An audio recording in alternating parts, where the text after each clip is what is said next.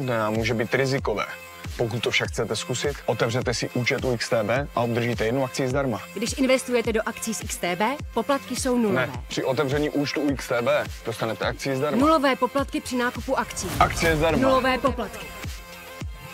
Akcie zdarma. Nulové poplatky. U XTB můžete mít obojí. Založte si účet a získejte akcii zdarma. Buďte obezřetní. Investování nese riziko ztráty peněz a nemusí být pro vás vhodné. Přečtěte si podmínky promo akce.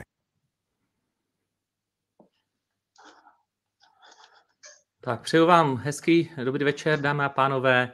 Mé jméno je Jiří Tileček a za XTB vás vítám na dnešním vysílání. Budeme se věnovat výhledu na komoditní trhy a dnes jsem si pozval experta na komodity, pana Štěpana Pírka z fondu Bohemian Empire. Zdravím vás, Štěpáne. Dobrý večer, děkuji moc za pozvání a zdraví diváky. Jsem rád, že jste tady. Ještě než začneme, rád bych vybil posluchače k diskuzi, případně k dotazům v chatu k tomuto videu. Tam už byste měli také nalézt, na, nalézt náš odkaz na náš výhled, outlook na rok 2023, který si můžete stáhnout, netýká se tedy pouze jenom komodit, ale také třeba makra nebo akcí, takže určitě doporučuji No a případně nám také prosím dejte like eh, nebo odběr tohohle kanálu, budeme moc rádi. Takže díky moc a eh, můžeme na to. Eh, Štěpáne, já asi úplně nepřekvapím otázkou, nebudeme úplně chodit kolem horké kaše a už takhle na začátek bych se zeptal, jak to letos s komoditami vidíte? No, bude zajímavé v loňském roce byly komodity nejúspěšnější aktivum, eh, poměrně o několik koňských délek, takže bude zajímavé sledovat, jestli na to navážu i v letošním roce. Jako samozřejmě, jako každý rok jsou tady smíšené faktory, ale kdybych měl být trošku jednoznačnější, jak se asi očekává, tak eh, můj pohled na komodity jako celek je směrem mírně nahoru, i když je řada důvodů, které eh, by tomu mohly bránit, tak jenom ve stručnosti zmíním eh, ty pozitivní.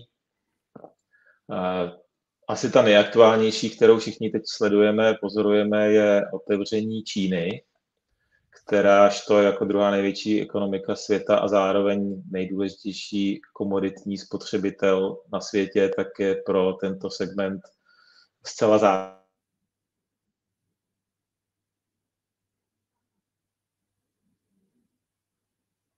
Tak teď se nám vypadl, tak uh, aspoň já neslyším, takže počkáme.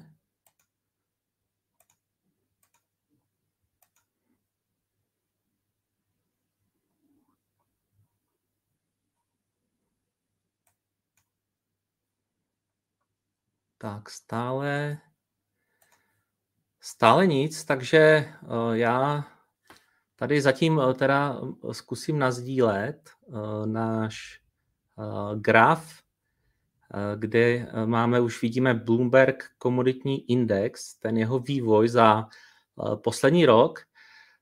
No a přestože Štěpán teďka začal mluvit teda spíše o tom, o tom, co se bude dít v tomto roce, tak tady už před sebou vidíte vlastně takový souhrný vývoj komodit v tom roce minulém po tom eh, velmi úspěšném začátku, který, který byl způsobený tou eh, válkou na Ukrajině a tou vysokou volatilitou a nervozitou v následujících měsících, tak nám komodity v, v té, řekněme, druhé části roku spíše klesaly, no, což bylo ku překvapení mnohých. Nicméně, pokud se stejně podíváme na ten vývoj za, za ten, na ten meziroční vývoj, tak uvidíme docela výrazný růst. Tady si to hned můžeme změřit do toho, do toho prosince, to bylo tady nějakých 7%, nicméně ještě někdy na jaře to bylo plus takřka třetina. Takže to určitě, určitě hrálo roli. Štěpáne, vidím, že jste zpátky, takže snad už to bude fungovat. Omlouvám se za problémy s připojením na, na mé straně. Už jsem nahodil záložní, takže pohodě. Snad bude všechno fungovat. Nevím, kde jsem Já už jsem tady trošku začal s, s tím vývojem komodit v tom roce minulém, ale určitě můžete ano. pokračovat, kde, kde jste přestál. Uh, nevím, kde, kde mě to zastihlo ten výpadek, ale mluvil jsem o Číně, které, kterou považuji, dal jsem to záměrně na první místo jako zásadní faktor, protože to je nej, nejdůležitější uh, ekonomika na odběr komodit. A tam to otvírání po covidu je naprosto zásadní a přelomové a myslím si, že to bude velký motor pro uh, růst uh, nejenom cen komodit, ale hmm. možná i zaspomínám na rok 2008, 2009, ono Čína bylo to, co nás vytáhlo z té ekonomické šlamastiky v, tom, v tehdejší době, když začali velice stimulovat svoji ekonomiku. Tak něco podobného by se mohlo stát i teď, to znamená, vidím to pozitivně nejenom pro komodity, ale tam kromě konce covidových uzávěr se stala věc, která není úplně tady v českých médiích tak zvýrazněna a to je zásadní zmírnění těch regulatorních eh, limitů na úvěrování eh, v realitním trhu. A tam se eh, řada těch limitů snižovala a to znamená, že to, jak předtím Čína šlapala na brzdy záměrně, aby ten přehřátý realitní trh ochladila, tak teďka ty brzdy uvolnil, se bude šlapat na plyn. Takže není to jenom konec covidových uzávěr, ale i výrazná stimulace čínské ekonomiky tady těmi opatřeními, které by se měly postupně v několika měsících začít projevovat jak v komoditách, tak podle mě i ve světové ekonomice. Takže to je první mhm. vliv na komodity jako celek. Samozřejmě ta inflace eh, teď mírní, nicméně zůstává zvýšená a ještě nějakou dobu asi bude zvýšená a eh, není žádný, žádným tajemstvím, že komodity v inflaci fungují velice dobře, čeho jsme byli svědky tady na grafu, který ukazujete, tak eh, komodity v loňském roce posílily řádově, záleží, kterým indexem to měříme, některým 16, některým i 30 eh, Kolik to vyšlo vám? Eh, kolik komodit? No, no tady, tady v podstatě mám nakonec jenom pár procent, ale to je vlastně takový ten hlavní index, jinak pokud se, pokud se podívám třeba na nějaké, na nějaké další S&P, Eh, Goldman Sachs Commodity Index, tak tam už jsou ty nárůsty větší. Nicméně samozřejmě vždycky závisí, jakým způsobem jsou samozřejmě ty komodity nějakým způsobem tam poskládány a eh, taky třeba ty takzvané ty total returns indexy, tak ty už zahrnují v podstatě v sobě důležitost podle, podle zobchodovaných objemů, takže, takže tam, tam je to o něco pozitivnější. Na druhou stranu z tohohle grafu mi docela vypoví, na, jako ukazuje, že třeba ty komodity by ještě nemusely být přehřáté, přestože třeba v těch posledních eh, pár týdnech teďka na, v novém roce, tak jsme svědky docela zajímavého růstu. Eh, to je tady tenhle, tak v zásadě eh, v zásadě nejsme daleko od těch, od nějakých prostě minimálních hodnot, kde se to pohybovalo v minulém roce, takže takže to je docela třeba pozitivní pro, pro ty, co by uvažovali pro nějaký vstup do long pozice. Určitě je to zajímavé, ono po tom úvodním šoku po invazi na Ukrajinu se uh, trošičku potají, řekl bych, uh, ty ceny vydaly směrem dolů, protože se stále mluvilo o tom, uh, hmm. jak komodity trhají rekordy, ale snad kromě plynu vlastně začaly jedna po druhé padat a řada z nich i skončila meziročně v mínusu. Takže největší plusy právě zaznamenaly ty energie, hmm. ale u mnoha dalších komodit to nebylo tak, tak tak silné a některé dokonce i ztrácely. Ono, eh, ještě když jsme se bavili o tom širokém výhledu na, na letošní rok eh, v oblasti komodit, tak eh, nesmím zapomenout na to, že to, to že komodity v minulém roce tak narostly, tak je optikou toho, že se na to koukáme, vyjádřeno v našich penězích papírových. A ono dá se říct, že je možné, že komodity eh, nikam nevyrostly, ale že o mhm. těch 15 až 30% ztratili hodnotu naše peníze. Jo? Protože tady se bavíme o dolarových cenách, které, eh, které narostly o nějakých 15-20% dolar posílil o 8% Takže když se podíváme na inflaci v České republice a na růst cen komodit, tak víceméně eh, znehodnocení peněz je druhá strana mince růstu cen komodit. A to je právě ten zásadní faktor, který si myslím, že nekončí. Jo, protože to zadlužení eh, celosvětové eh, je enormní a to zůstává enormní. Zhruba 350% světového HDP je úroveň celkového zadlužení vlády, firmy, obyvatelstvo, finanční sektor. Ty dluhy jsou 300, 3,5 krát větší než světová ekonomika, což je bezprecedentní a zůstává. A nejjednodušší recept dlužníka je znehodnotit peníze a vždycky k tomu tímto způsobem v historii došlo. Takže mm-hmm. komodity můžou být jednou, jedním ze způsobem, z jedním ze způsobů, jak každý z nás, i běžný člověk s tisíci korunou, se může ochránit proti eh, znehodnocování těch peněz, protože k tomu eh, znehodnocování to, to bude pokračovat. Jo, ty dluhy se musí nějakým způsobem umazat mm-hmm.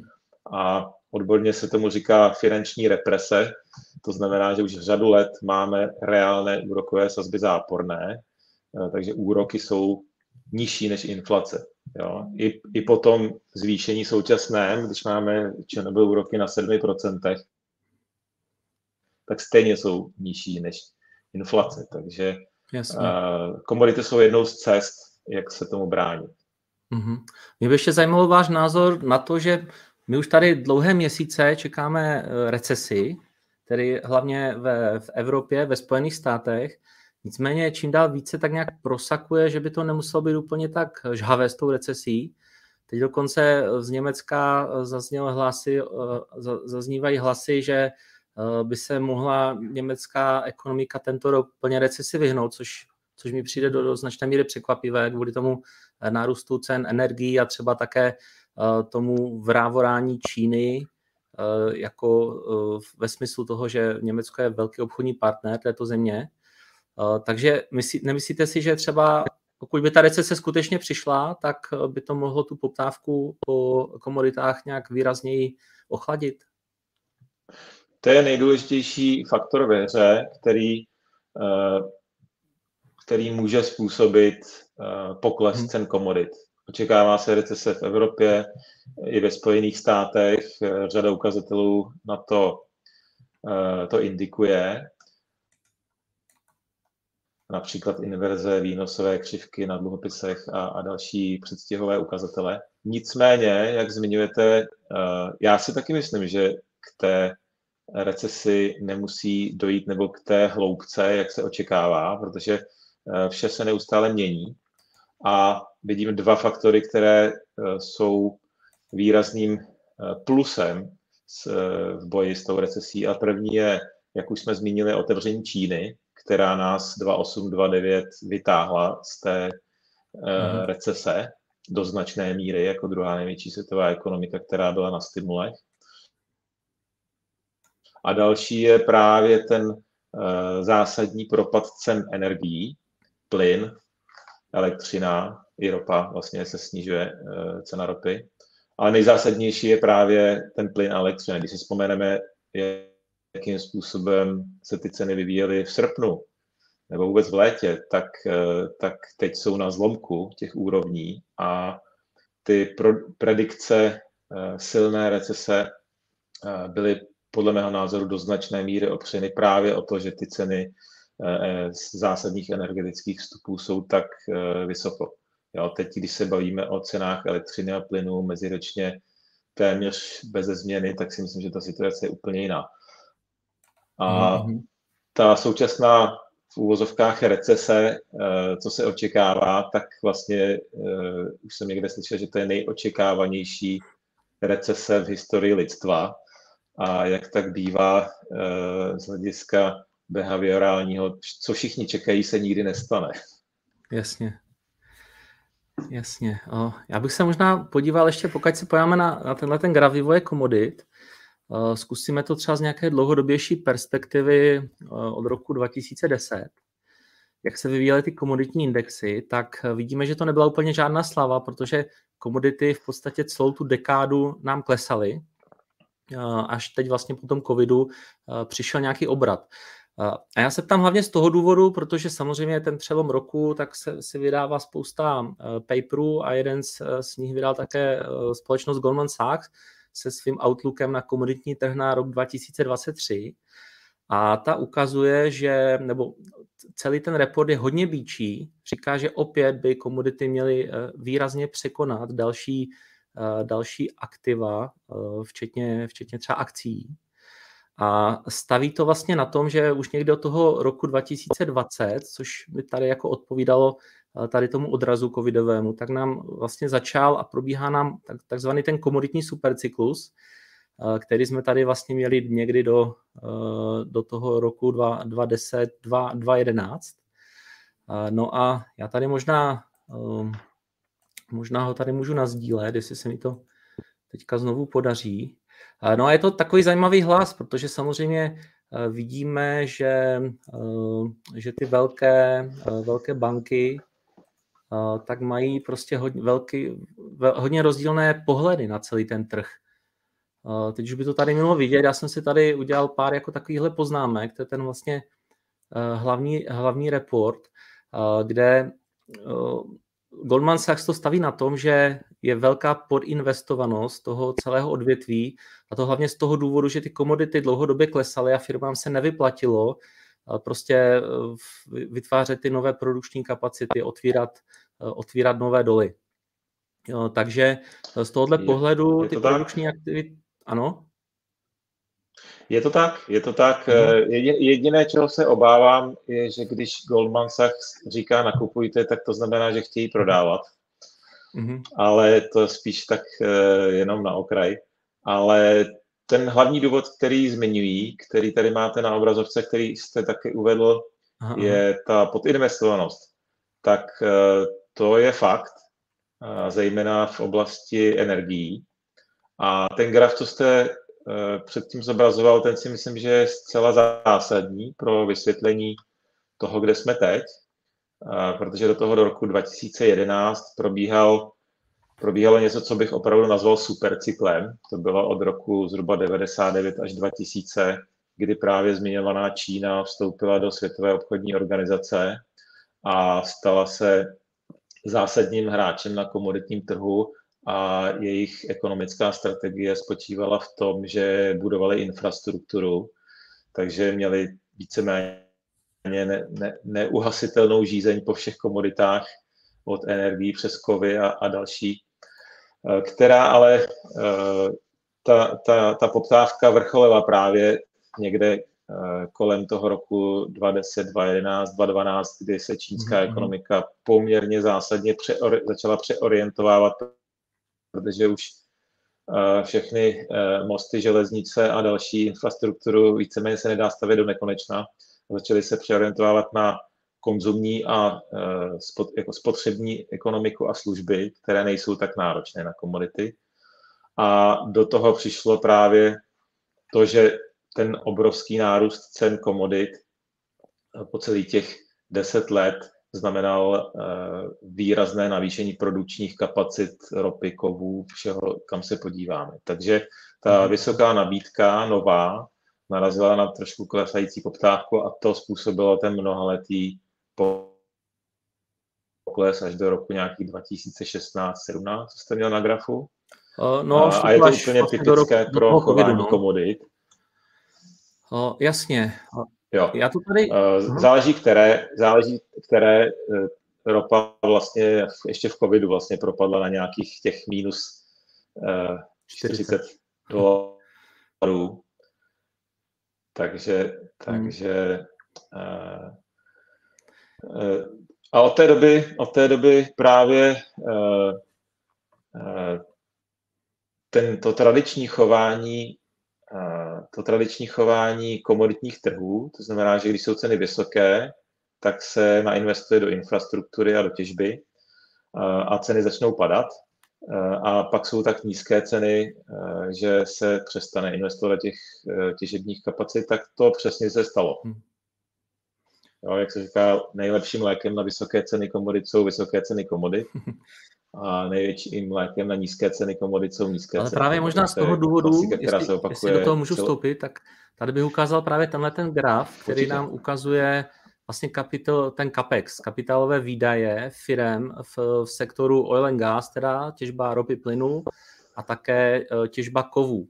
A tady je, tady je pěkně vidět, jak se nám vlastně tyhle ty, uh, tyhle ty vlastně investiční výdaje, protože to jsou ty, do těch hmotných, v podstatě i nehmotných a, a finančních aktiv, ale v, v případě těžby teda hlavně do hmotných, což, jsou, což je prostě nějaké, to, nějaké ty nové zařízení, otevírání nových dolů, nové prostě nástroje, eh, že jo, ty těžební, prostě vš- všechno, všechno v tomhle v tom, tak ty, eh, tyhle ty výdaje, eh, tyhle ty investice nám postupně eh, klesají už někde od roku 2015 a je to vidět jak teda na tom, eh, na tom v té ropě a zemním plynu, tak také v těch kovech. Jo, tady, Je to eh, tady tak, je vidět, je že to tak a co se týká těch miliard, ještě dokončím, tak tady máme někde, jsme se dostali z nějakých eh, 12 eh, miliard eh, ročně dolarů do, tady jsme pod pěti, eh, co se týká eh, těžby mědí a co se týká ropy a, a plynu, tak tady nám v podstatě je vidět, že úplně ty investice celosvětové se zastavily.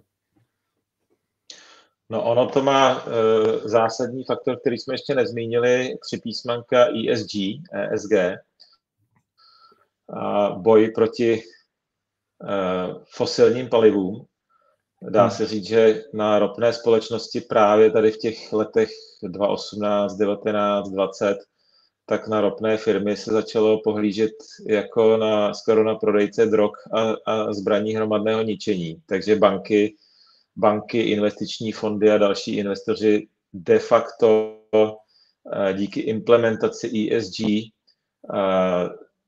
se dostali do toho stavu, že přestali půjčovat peníze a financovat, eh, financovat eh, investice do ropy a dalších špinavých záležitostí a tím pádem náklady na financování strašně vzrostly a vytlačili Eh, Řada těch projektů se nezrealizovala, protože za, to, za těch podmínek financování byly nerentabilní. To znamená, že nebyly realizovány a ta energetika je zásadně podinvestovaná a to je právě faktor, proč si myslím, že ceny komodit, uh, zejména těch energetických, uh, mají ještě výrazný potenciál před sebou v, v několika letech.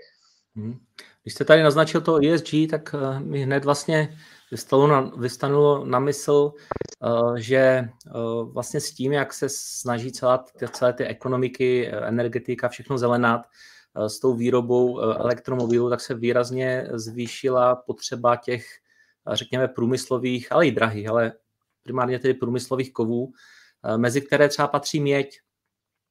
No a tyhle ty vlastně ESG iniciativy, tak nejenom tedy, že se zaměřují taky na tu špinavou ekonomiku, ale v podstatě obecně i ta těžba je, je hůř financovatelná, ale v zásadě toho, co jsem četl, tak v podstatě, abychom měli v roce 2050 nějakou bezemisní ekonomiku, tak už v roce 2030 bychom měli být ze dvou třetin bezemisní a k tomu bychom potřebovali, aby ta těžba mědi narůstala o nějakých 20% ročně, což je absolutně jako nereálné.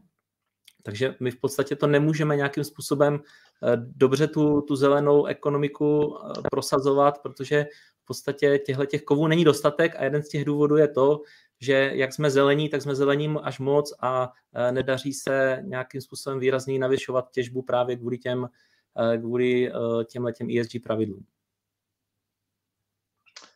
Je to tak, je to tak. Já jsem někde slyšel takový příměr, že energetická vůbec zelená politika Evropské unie i potažmo Spojených států je jako kdyby někdo vyskočil z letadla a po cestě si začal šít padák. Protože uh, vlastně víme, víme co, co uh, o něčem jsme se rozhodli, ale nemáme známý, nemáme pomůcky k dispozici, uh, uh, abychom toho cíle dosáhli. Jo. Takže buď dojde k tomu, že uh, dojde k nějakému technologickému prů, průlomu v oblasti výroby elektřiny nebo, nebo možná skladování, což není úplně pravděpodobné v krátkodobém horizontu, a nebo dojde k přehodnocení tady těch ultraextremistických uh, zelených pohledů, které já kvituju, jako jsem pro ně, ale jsou nerealistické. Jo, takže ale k přehodnocení těch pohledů, jak vidím, kam se vyvíjí názory v Evropě i ve Spojených státech, tak uh, k tomu ta pravděpodobnost, že budou změněny, je taky nízká. Takže oba hmm. dva, oba dva, oba dva záchrané eh, kanály, které nás můžou z této šlamastiky energetické vytáhnout, tak si myslím, že nejsou moc pravděpodobné, že nastanou. Takže zbývá třetí, eh, třetí cesta, jak nás eh, může dostat z tohoto problému energetického, a to je nabít si pusu. Takže může dojít k nějakým výpadkům nebo extrémnímu zdražení, pokud uh, nebude něco zásadně změněno. Tak ono už se vlastně o tom mluví v případě automobilů, eh, že v podstatě ta situace spěje do toho bodu, že eh, ty elektromobily nezlevní natolik, aby mohly být tak rozšířené jako ty současné automobily na, na to standardní Eh, fosilní spalování, takže auto bude vzácnější než, eh, nebo jo, jo. než je dnes prostě, jo, a teďka jde samozřejmě o to, jestli, jestli to všichni vědí a jsou s tím jako OK, tak v pohodě, ale jestli by se to třeba jako lidem nelíbilo, tak eh, jo, může to přinést nějaké prostě další problémy, jo. takže já myslím, to vědí, že to je rozumná cesta, tak prostě na dovolenou No jednoduše na dovolenou se domluvíme se sousedy, že pojedeme k moři a, a e, pojedeme jedním autem všichni, že jo, dvě rodiny.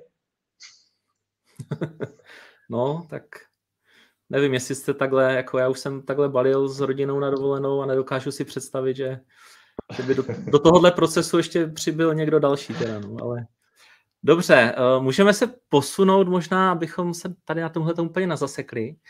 To další téma, které bych sem chtěl věnovat, je, je Čína. My už jsme to tady, nebo vy už jste tady párkrát to zmínil, jak, jak je důležitá a, a já bych to určitě chtěl potvrdit. A v podstatě tam se v posledních měsících stalo dost zajímavého. Možná, možná jednou z těch prvních věcí bylo to zvolení Xi Jinpinga na, na tom Eh, v říjnovém, tuším to bylo v tom všelidovém hlasování, že už má teda ten třetí mandát. Ano. A očekávalo se, že to půjde z kopce s Čínou, ale zatím se to tak úplně nepotvrzuje, protože eh, spousta věcí je, řekněme, na ruby za těch posledních pár měsíců.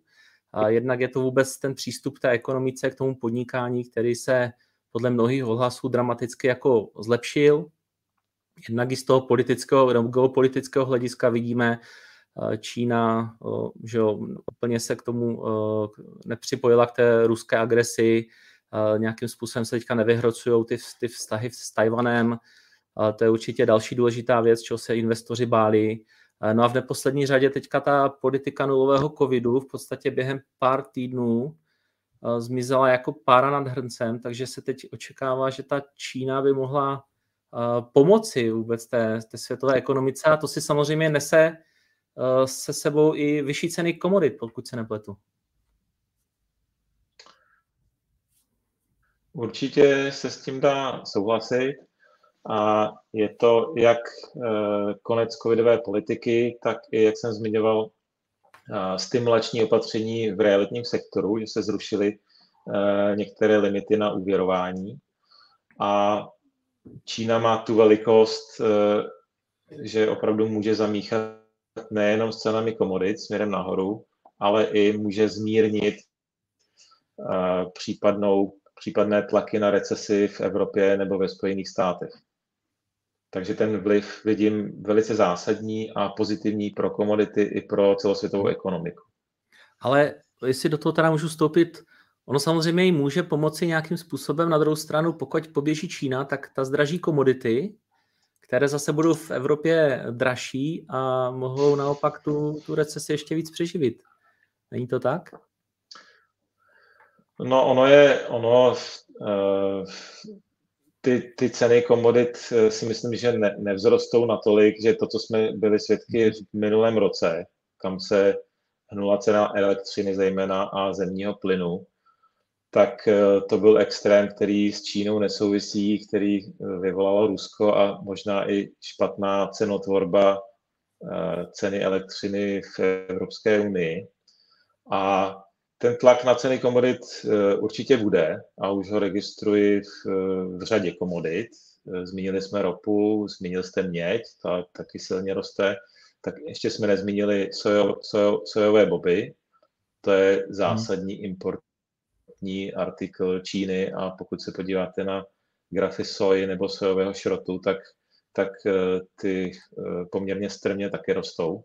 Takže ta příležitost eh, související s otevřením Číny na komoditním trhu může být poměrně vysoká a ještě jsme nezmínili eh, drahé kovy, eh, zlato, stříbro, tak Čína je taky jeden ze zásadních jak spotřebitelů zlata nebo i retailových odběratelů, běžných občanů, tak i z hlediska mhm. hromadění devizových rezerv Čínou, tak to si myslím, že je taky podstatný faktor, zejména po té, co američané zabavili Rusům devizové rezervy dolarové, tak ta role devizových rezerv v dolarech má úplně jinou, úplně jinou váhu a úplně jiný rozměr, než měla do toho února, března loňského roku. Jo, to si myslím, že je zásadní faktor, který, který můžeme připodobňovat k roku 1971, kdy se zrušila směnitelnost dolarů za, za zlato. Uh-huh. Uh, uh, jak to teda, vidíte to s Čínou tak jako pozitivně, protože se mi zdá, že ještě, že ještě někdy, řekněme, na, v listopadu, uh, v první části prosince, tak jako všechno bylo hodně negativní. Uh, prostě na, na Čínu se nikdo s ní letos moc nepočítal, tak teď, teď se mi zdá, že ta situace se úplně obrátila. Všichni jsou velmi pozitivní, je to vidět na, eh, na růstu cen akcí, v podstatě i komodit, měď má v lednu už nějakých plus 10%, jestli se nepletu. Takže teď se mi zdá, že, zrov, že se to úplně obrátilo a zase možná ty trhy jsou moc pozitivní, eh, ale v zásadě samozřejmě nikdo neví, jakým způsobem se ta Čína bude otevírat, jestli, jestli to znova nakopne ten růst, ale Eh, zeptám se na váš názor, prostě jestli, jestli ta Čína bude spíše přispívat k růstu cen komodit teda letos, nebo, eh, nebo ne? Myslím si, že určitě ten vliv Číny bude pozitivní.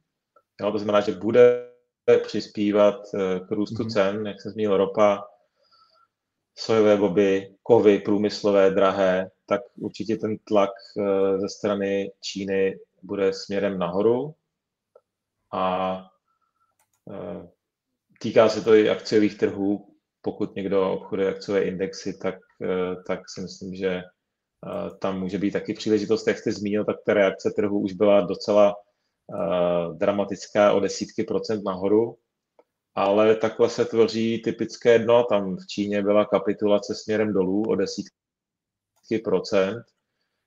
Právě Eh, těsně před tím posledním sjezdem komunistické strany a mhm. po něm bylo takové kapitulační dno od, a od té doby ceny akcí jenom rostou nahoru. A myslím si, že to je typické dno eh, jak z hlediska chování těch grafů, tak z hlediska i psychologie.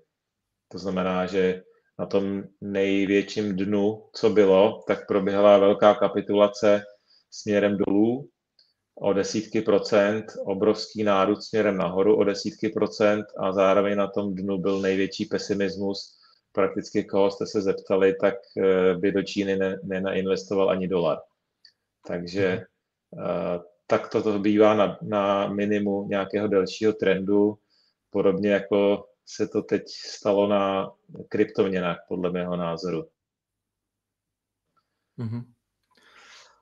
Dobře, možná už bychom se mohli posunout na jednotlivé komodity, abychom se třeba nějak podívali na ten konkrétní. drobná technická to spojení. Drobná technická to spojení funguje dobře, nebo je to uh, špatné spojení? Uh, to bych na 90% je to OK, občas, občas lehce vypadne třeba půlka slova, ale Myslím si, že je v pohodě. Okay. Dobře, já tady zkusím nazdílet graf zlata. Zlato se můžeme podívat jako první. A v zásadě, v zásadě je, je dobré vidět, jakým způsobem došlo k obratu na tom trhu, protože vlastně tady máme nějaký vývoj, řekněme, za poslední rok. Prudký nárůst rizikové averze v souvislosti s tou válkou na Ukrajině, tak jsme se dočkali, dočkali jsme se tady výrazného růstu cen. Máme tady 2070 dolarů za unci, následoval mnohaměsíční pokles až někde na, na nějakých 1600, 1600 dolarů v, v listopadu. No a od té doby jsme svědky docela výrazného nárůstu. Já tady jsem naměřil nějakých přes 18%, jsme opět na 19 stovkou. Uh, myslíte si, čím je to způsobeno? Jo? Samozřejmě se můžeme ptát, protože na, na tom trhu došlo k určité, řekněme, ve více, k více změnám. Takže co si myslíte, že je ten primární faktor a jak, jak by se to mohlo dál vyvíjet? Tak pokud se podíváme do té historie, kterou zobrazujete, já to vidím poměrně jednoznačně, tu interpretaci, tak jak si ji pamatuji. V tom eh, leden únor, jak došlo k, to, k tomu explozivnímu růstu, tak tam určitě bylo očekávání války a pak zahájení války na Ukrajině, eh, kde eh, to zlato doslova explodovalo nahoru. Nicméně pak převážela síla dolaru a utahování americké měnové politiky, takže vlastně celý ten sešup od února až do Eh, září, října loňského roku, tak eh, to byl jeden měsíc za druhým, kdy Fed utahoval měnovou politiku, s tím rostl dolar, padaly dluhopisy, takže navyšovaly se úrokové sazby a s tím pochopitelně padalo i zlato. A to minimum, to září, říjen, tak tam si spom- můžeme vzpomenout na první takové vlaštovky zmírnění inflace ve Spojených státech. Tam vyšly zajímavé inflační statistiky, pozitivní uh, core CPI, CPI uh, eh, několikrát za sebou a tam přesně se tvořilo to dno, uh, dno ceny zlata, protože tam byl vrchol amerického dolaru a stejně tak tam byly i minima hmm. státních dluhopisů. Takže od té doby uh, dolar jde dolů, zlato jde nahoru a státní dluhopisy Eh, taky rostou, tím pádem klesají úroky. Takže to je jako rekapitulace, to je, to je ta snadnější část. Eh, otázka je, eh, co bude, co bude dál. Naše očekávání, alespoň na první, druhý kvartál letošního roku, jsou taková, že by ten poslední trend mohl pokračovat dál. To znamená, Jo, jste tam dal... Pře, Já jsem tady ještě graf. naznačil, nechtěl se vás úplně teď jako s tím přerušovat, ale dal jsem tady jo, právě, jo, aby bylo dobře zřetelné, jak, jak to zlato bylo otrokem vlastně toho amerického dolaru, protože v tom jednom grafu teď vidíme jednak jo, ceny zlata jo. a jednak eh, je tady dolar index. Eh, no a v podstatě, nechci říct, že to je jednak jedné, ale je to hodně podobné. Eh, v podstatě už někdy od toho února. No. Tak, No, tak to, to jste graficky eh, ve vteřině zobrazil, co jsem předtím říkal. Takže super. A ten výhled, ten výhled samozřejmě, to, co jste teďka dal na graf, tak je i zásadní pro ten další vývoj, to znamená kurz amerického dolaru. A ten asi nebude tak oslabovat tak dramaticky, jak jsme byli svědky v posledních uh, pár měsících, protože tam došlo k, jako k zásadnímu přehodnocení očekávání měnové politiky ve Spojených státech. Teď si myslím, že ta očekávání už uh, že to, co se stane v reálu, to znamená, že Fed ještě zvýší, jestli to bude o čtvrtinu, o polovinu, tak víceméně už je to skoro jedno. Jo. Eh, dolar by mohl padat tímto tempem, kdyby americká centrální banka nějak zásadně začala snižovat úrokové sazby, ale to si myslím, že není moc pravděpodobný scénář. Takže spíš očekávám stabilizaci dolaru a tím pádem i stabilizaci cen zlata. Uh, rozhodně si nemyslím, že bude uh, růst o 20% každý kvartál. Nicméně ty dlouhodobé vlivy, které tady hrají na trhu zásadní vlivy, tak, tak ty zůstávají. To znamená, už jsem zmínil obrovské zadlužení, které znamená znehodnocování tištění peněz, ke kterému, eh, které bude pokračovat. Eh, nemusí to být tento kvartál nebo příští kvartál, ale bavím se opravdu o dlouhodobém vlivu na rok, dva, tři. Tak eh, to je jediná cesta, kterou se státy budou ubírat. Takže kam půjde zlato tento kvartál, nad tím je velký otazník, ale myslím si, že v horizontu roku nebo dvou půjde dál nahoru a to zase mm-hmm. tím tempem znehodnocování peněz. Jo, protože teďka uh, myslím si, že inflační vlna, které jsme byli svědky u nás nějakých 17-18, ve Spojených státech kolem 10, takže vrcholí a že teďka budeme svědky dost razentní dezinflace, snižování inflace na nějaké u nás mm-hmm. jednotné hodnoty a ve Spojených státech Možná Myslím, že poznámku zlato se úplně neprojevilo, jako že by byl nějaký protiinflační hedge. Přece jenom uh, ty ceny v podstatě s tím, jak ta inflace nám narůstala, tak uh, ty ceny spíše, uh, spíše klesaly. Takže samozřejmě... No,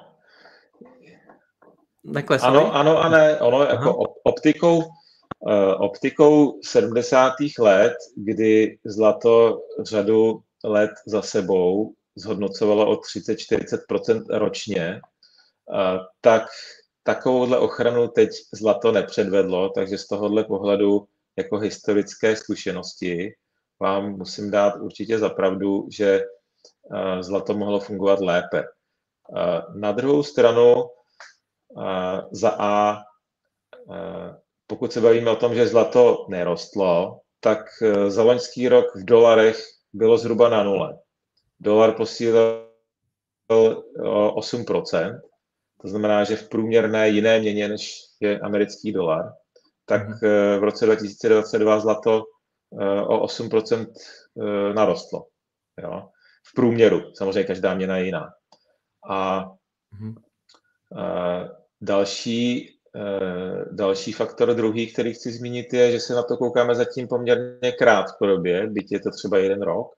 Když se podíváme na takovou pro mě nejbližší paralelu, ta 70. léta minulého století, tak ta inflace tam probíhala eh, v několika vlnách a eh, byla to vysoká inflace, pokles inflace, ještě vyšší inflace, pokles inflace a ještě vyšší inflace a zase pokles inflace. Takže eh, ono to, že teďka jako klesá inflace, tak to ještě neznamená, že jsme s ní, že jsme nad ní zvítězili.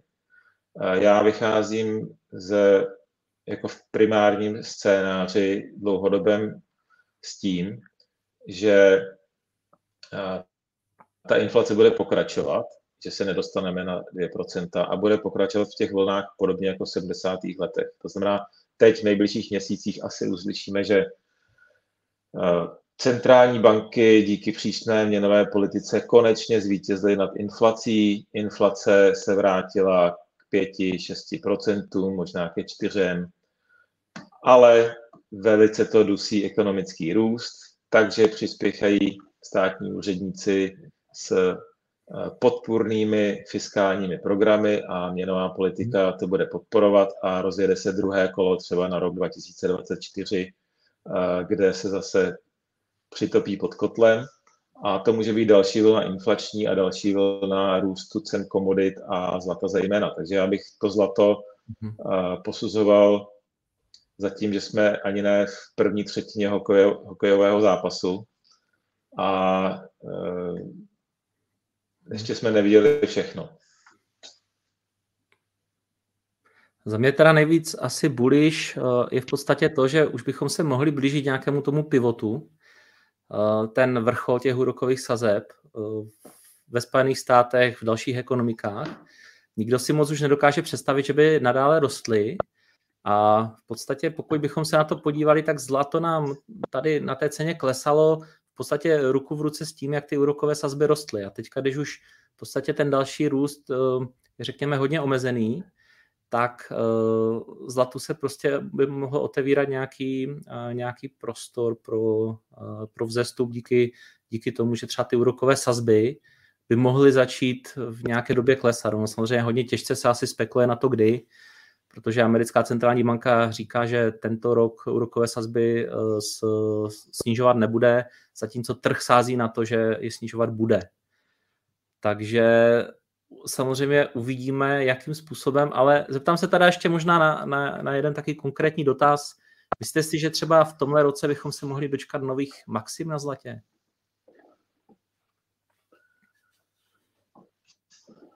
Já si myslím, že to je vysoce pravděpodobné. Já si myslím, že to je vysoce pravděpodobné. Mm-hmm. jako máme, máme 19. ledna a podívejme se, eh, co zlato za pár týdnů udělalo.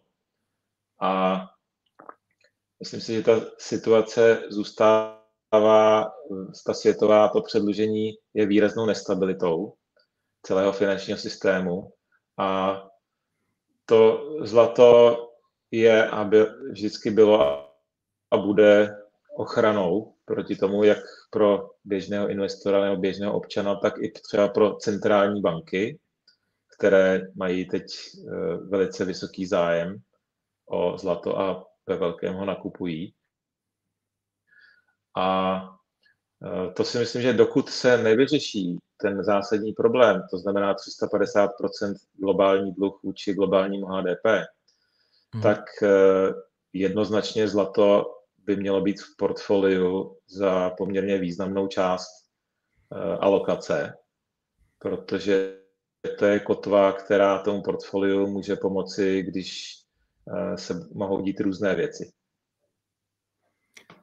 Dobře. A no, já si možná dovolím... zlata na mm-hmm. nové maximum si myslím, že bude, jako já to vidím jako, jako No, už jsem na tom trhu hodně dlouho, abych řekl jako absolutní jistotu, ale, ale jako vidím to jako absolutní jistotu. Jasně.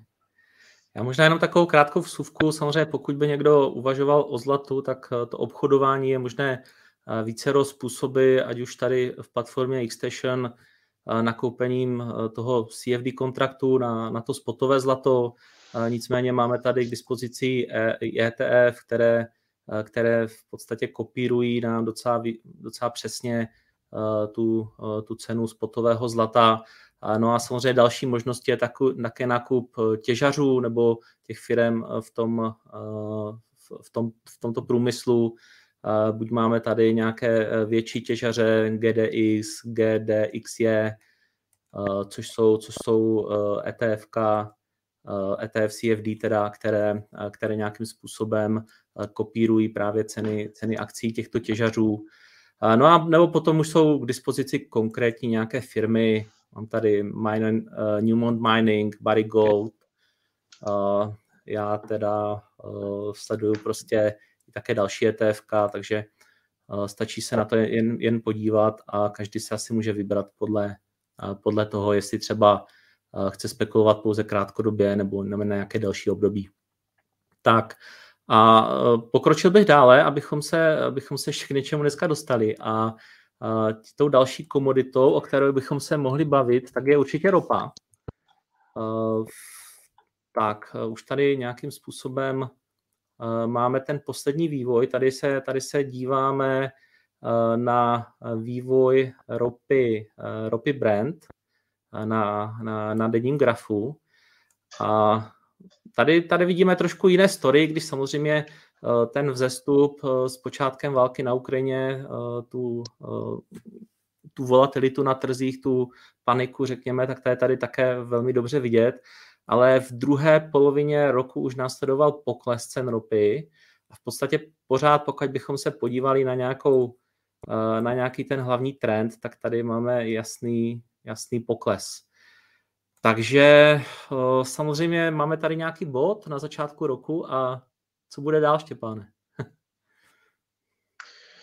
No já bych ještě uh, zmínil, že tady ten graf, který ukazujete, tak uh, ten podle mého soudu uh, je jako cena ropy k nejbližšímu dodání bez ano. rolování těch kontraktů, těch kontraktů, což ten trh s ropou se pohyboval celý loňský rok v takzvaném backwardationu, takže jenom samotným rolováním těch kontraktů jste mohli vydělat docela hodně peněz.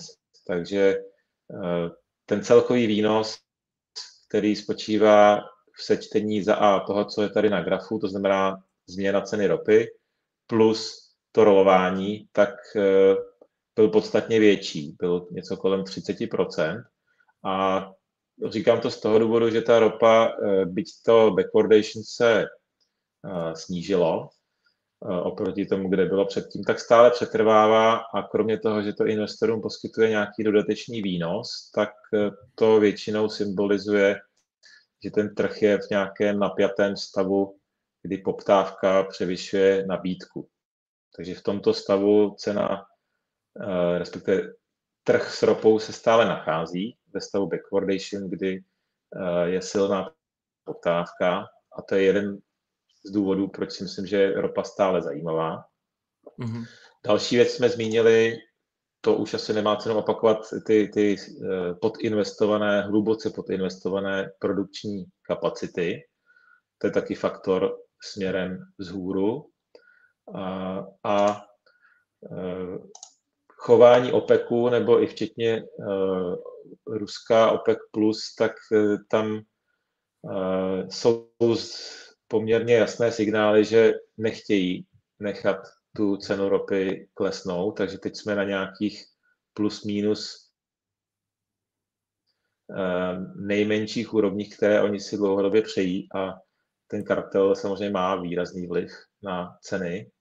A když k tomu přidáme otevření Číny, což může znamenat eh, vysokou, vysoké zvýšení poptávky, tak eh, eh, ten výhled pro cenu ropy my máme stále pozitivní i na rok 2023. Samozřejmě tím, co je největší riziko tady toho scénáře, tak zůstává případná recese, hlubší recese ve Spojených státech nebo v Evropě, nebo případně nějaké problémy s otevíráním čínské ekonomiky, tak to jsou faktory, které jsou rizikem toho růstu. Přesto, kdybych to měl říct jednoznačně, jestli nahoru nebo dolů, tak eh, my vidíme ropu směrem nahoru a také ji směrem nahoru držíme ve fondu. Mm-hmm, takže jste spíše zastáncem outlooku Goldman Sachs než, než dalších? Vidíte obecně třeba tyhle ty... No trošku mě, trošku mě děsíte s těma Goldmanama. no ne, já to jenom, oni, já bych o nich tak nemluvil, ale oni hodně vyčnívají prostě z té řady, eh, kdy v podstatě to fakt na tom konci roku ještě eh, nevypadalo moc dobře, ale tak ta, ta otevření té Číny tak mohlo hodně věcí změnit.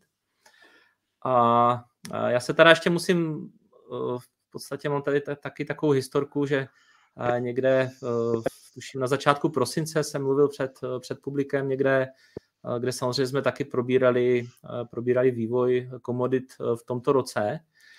No a já jsem byl ještě jako poměrně negativní, jako jo, a teď vidím, že neuplynovala zase tak dlouhá doba a teď vlastně ten, to otevření Číny by mohlo být určitý jako game changer a v podstatě potom, když se podívám na ty, na ty názory nějakého toho dlouhodobého vývoje a podinvestovanosti toho odvětví, tak uh, najednou ne, nechci říct, že bych byl schopen úplně obrátit, ale, ale samozřejmě, uh, samozřejmě teď, teď vidím, že možná z toho pohledu uh, toho minulého jsem to viděl hodně, hodně pesimisticky. No. Takže z toho vyplývá možná ponaučení, že v podstatě nevěřit nikomu a udělat si vždycky ten svůj názor, že, že to asi bude nejlepší. Tak to můžu podepsat. A jak jste zmínil otevření Číny a já bych ještě doplnil, že za zásadní faktor je vrchol inflace, minimálně teda ve Spojených státech, že vrcholí mhm. inflace, to znamená, že to otvírá prostor pro uh, trošku snižování úrokových sazeb tak to je taky stimul pro cenu ropy, protože to je stimul pro ekonomiku. Dobře, já tady posuneme se dál, abychom ještě stihli se na něco, eh, se na něco podívat. A rád bych se taky podíval to, co je možná eh, tomu našemu posluchači eh, docela blízké v poslední době, a to jsou také ceny elektřiny a, a plynu, které jsou na, jsou na evropských burzách. Já tady zkusím nazdílet právě ceny, které nebo ten, eh, ten vývoj, který máme za sebou za poslední rok. Jednak eh, tady máme eh, roční kontrakt na německou burzu elektřiny, ten je tady tou, tou modrou čarou. A to, to, tady vidíme ty ceny na té levé ose a tou bílou čarou, tak to jsou ceny zemního plynu. No a od toho, od té paniky, která tady byla někdy na přelomu srpna a září, tak došlo skutečně eh, k výrazným poklesům. Já když to tady zkusím trošku změřit, tak třeba u toho zemního plynu, tak jsme nějakých minus 78%. Eh, u té elektřiny eh, řekněme, že by to mělo být, mělo být podobné, ale musím se nejdřív kliknout na tu osu. A tady tak se mi to nedaří. Nicméně ten, ten pokles je značný a, a to, to, co je asi tou hlavní otázkou, je, jestli prostě ta, ta panika, která tady byla, tak uh, jestli už je teda definitivně za náma a co můžeme čekat v nějakém nejenom třeba krátkodobém horizontu, kdy samozřejmě víme, že nějaká teplá zima, uh, do Evropy proudí eh, LNG, vrací se nám francouzské jádro, ale i třeba co můžeme čekat v nějak jako dlouhodobě. Máte, máte na, tenhle ten, na tyhle ty trhy názor? No já myslím, jsem, kdybych to měl říct velice stručně, tak máme víc štěstí než rozumu, protože uh, to, že je teď eh, extrémně teplá zima a docela i hodně fouká vítr, tak uh, jsou faktory, které taky nemusely být. Takže, takže mohlo, mohlo všechno vypadat jinak. Teď to vypadá až příliš optimisticky, ale na tom podhoubí jako jedna věc asi byla odstraněná, to si myslím, že v tom létě a taky jsem o tom tehdy psal nějaké dva články, že jsme asi na vrcholu těch cen, protože se Evropa už konečně probrala a začala měnit cenotvorbu elektřiny aby, a různé stropování cen. Mm-hmm. Tak zejména ale ta cenotvorba navázaná na plyn byla pomě, poněkud nešťastná a to jsou takové technikálie, které, eh, řekněme, že ty ceny v tu dobu byly virtuálně vysoké, nesmyslně, jo? že vlastně nebyly nahoře kvůli ekonomickým fundamentům, ale kvůli nějakým technickým faktorům fungování trhu plynu a elektřiny.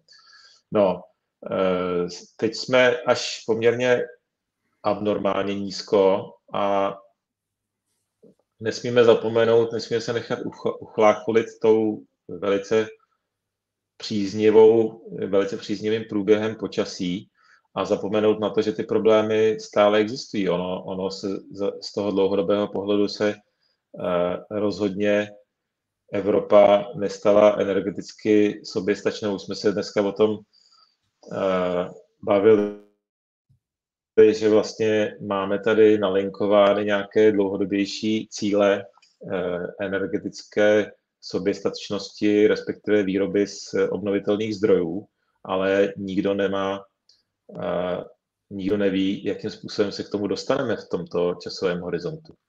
Jo, takže mm-hmm. myslím si, že na fosilní paliva, ropa, uhlí, plyn se bude muset spolehat ještě poměrně delší dobu a že ty ceny plynu Eh, budou nadále volatilní a můžou být výrazně volatilní směrem nahoru. Protože než se, než se postaví, eh, jako tam je klíčový, dejme tomu dva roky teď, eh, kdyby se měly technicky nejvíc zrealizovat různé projekty na ty LNG terminály. A pak je možné, že celosvětově plynu je poměrně dost a ta nákladová cena je kolem nějakých asi 50 euro. Eh, toho plynu, včetně dopravy, včetně investic do těch terminálů, takže jako v horizontu deseti let třeba, nebo pěti, deseti let, uh, si myslím, že nebude energetický problém s plynem. Ale v tom krátkodobém horizontu teďka opravdu máme veliké štěstí, že zima jaká je a že fouká, protože jako krátkodobě máme spíš štěstí, než že jsme něco vyřešili. Mm-hmm. OK, uh, tak jo, tak aspoň to štěstí. A uh, čas teda pokročil a abychom se ještě dostali vlastně do všech těch skupin, uh, těch komodit, tak jsme se ještě nebavili o, o zemědělských komoditách, respektive o, o potravinách. Já tady zase zkusím nazdílet, ne teda teď přímo graf, nevím, proč mi to dneska je tak složitě. Tady musím překlikávat spoustu věcí. Tak a chtěl bych nazbírat tady ten uh, index cen potravin, který uh, je tady sice s tím letím jenom pouze malým grafem, ale v podstatě je vidět, o co jde, kdy tohle máme že, od OSN, je tady index cen potravin, kde tou červenou čarou je uh, znázorněn ten vývoj v roce 2022 No a zároveň vidíme, že je výrazně, nebo byl výrazně výš než, než v tom roce minulém a možná si vzpomenete právě na začátku toho, eh, té ruské agrese na Ukrajině, eh, tak se jednalo o těch lodích eh, v Černém moři, a jestli se bude moc Ukrajiny vyvážet pšenice, kukuřice. Takže to asi nakonec přispělo také k tomu, že právě i tenhle ten index cen potravin, který byl v, v úplně v extrémním růstu ještě řekněme v té první polovině roku, tak eh, následoval eh, docela výrazný pokles a nakonec eh, teď vlastně meziročně vidíme, že jsou ty potraviny na, na stejné úrovni. No a mě by zajímalo vlastně i z pohledu toho, že u XTB má, samozřejmě máme tu širokou nabídku, ať už je to pšenice, kukuřice, všichni mohou obchodovat, tak by mě zajímalo, co, co dá na těchto těch potravinách, jestli jestli se ještě můžeme dočkat eh, dále tohohle toho nějakého prostě výraznějšího růstu, anebo prostě ta situace, která byla, tak eh, už nějakým způsobem uplynula a eh, v zásadě i ceny energií, které jsou třeba pro produkci potravin hodně důležité, tak se taky stabilizovaly. Tak jestli tu podobnou ta prostě stabilizace bude na těch potravinách dál pokračovat. Jestli se to dá vůbec říct takhle obecně. No, k tomu bych řekl, že v letošním roce si myslím, že ten vývoj cen různých zemědělských plodin bude více různorodý, než byl v tom roce minulém. Tam víceméně ta korelace byla skoro absolutní, jestli jste koupili kukuřici, pšenici nebo sojové boby, tak to probíhalo dost podobně, protože ty trhy byly velice propojené. Teď se to eh, poměrně výrazně liší. Eh, například pšenice je v trendu sestupném. Hmm, to už teďka máme před sebou tady. Ano, jak se protože právě z té Ukrajiny se ukázalo, že ty exporty proudí asi víc, než v médiích je dramatizováno. A e, taky e, jsou, je řada jiných produkčních regionů pšenice, než jenom Ukrajina. A naopak u sojových bobů, tam jsme svědky, pokud byste pak mohl dát graf, tak tam je mhm. silný růstový trend a hodně to souvisí právě s otevíráním Číny a uh, dovozem sojových bobů a sojového šrotu jako zásadních uh, krmiv. Uh, takže to je, tam naopak je ten, trend, je ten trend směrem nahoru, takže ten vývoj je dosti různorodý a hodně se to bude točit a odvíjet právě od ceny ropy, kterou jsme dneska hodně e, probírali. Pokud by cena ropy rostla, tak se to, e, nebo i cena plynu, která je dost zásadní vstup do, do výroby hnojiv, tak, e, tak se to rozhodně bude projevovat i nadále zestupem cen zemědělských komodit, jako je kukuřice, pšenice nebo soja. Ono hmm. někdo trošku s nadsázkou říká, že zemědělství je pouze transformace energie eh, do jiného, eh, do jiného eh, do jiné formy. Jo? Protože s tou automatizací v těch největších regionech, jako jsou třeba Spojené státy, tak tam prakticky je to opravdu o těch energiích, protože ta míra automatizace je tam taková, že, že to není o lidské práci, ale o jednom traktoru a spoustě benzínu a nafty. Mm-hmm. Uh, OK. Uh, tak jo, já myslím, že k tomuhle by to stačilo. Uh, možná uh, něco závěrem napadá mi, abychom nějak jako vhodně nebo trošku nějak tu situaci zhrnuli, tak uh, obecně jsem si teda odnesl z toho, že na těch komoditách bychom mohli očekávat spíše obecně teda nějaký pozitivní, pozitivnější trend, když samozřejmě hodně toho otevřeného právě protože velkou neznámou je, ta, je to dění v Číně. Ale napadá mě, máte třeba nějaký, nějaký, nechci říct přímo tip, protože to potom zavání tím, že někdo by třeba bezmyšlenkově otevřel nějaký obchod, ale třeba můžete říct, čím se třeba teďka, nad čím přemýšlíte ve fondu, jestli by něco stálo za hřích a máte k tomu nějaké třeba faktory pro a proti, nebo něco v tomhle smyslu mi napadá. My máme ve fondu asi tak 30 až 35 eh, v komoditních obchodech, takže poměrně významnou mm-hmm. alokaci. A obchodujeme je prakticky kontinuálně jak směrem nahoru, tak i směrem dolů.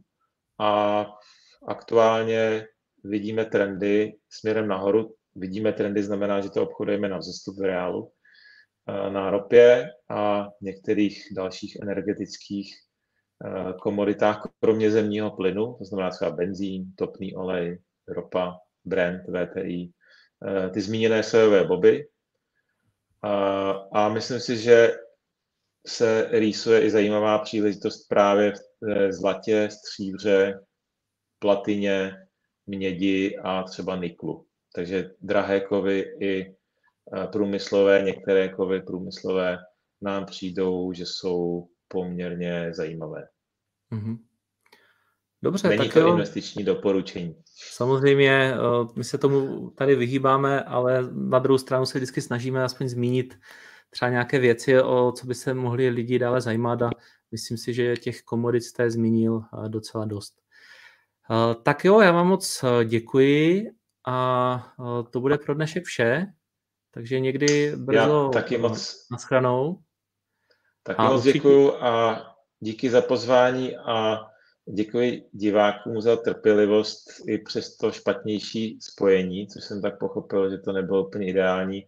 Teď to bylo lepší. To maximálně, stává se to maximálně jednou za deset let.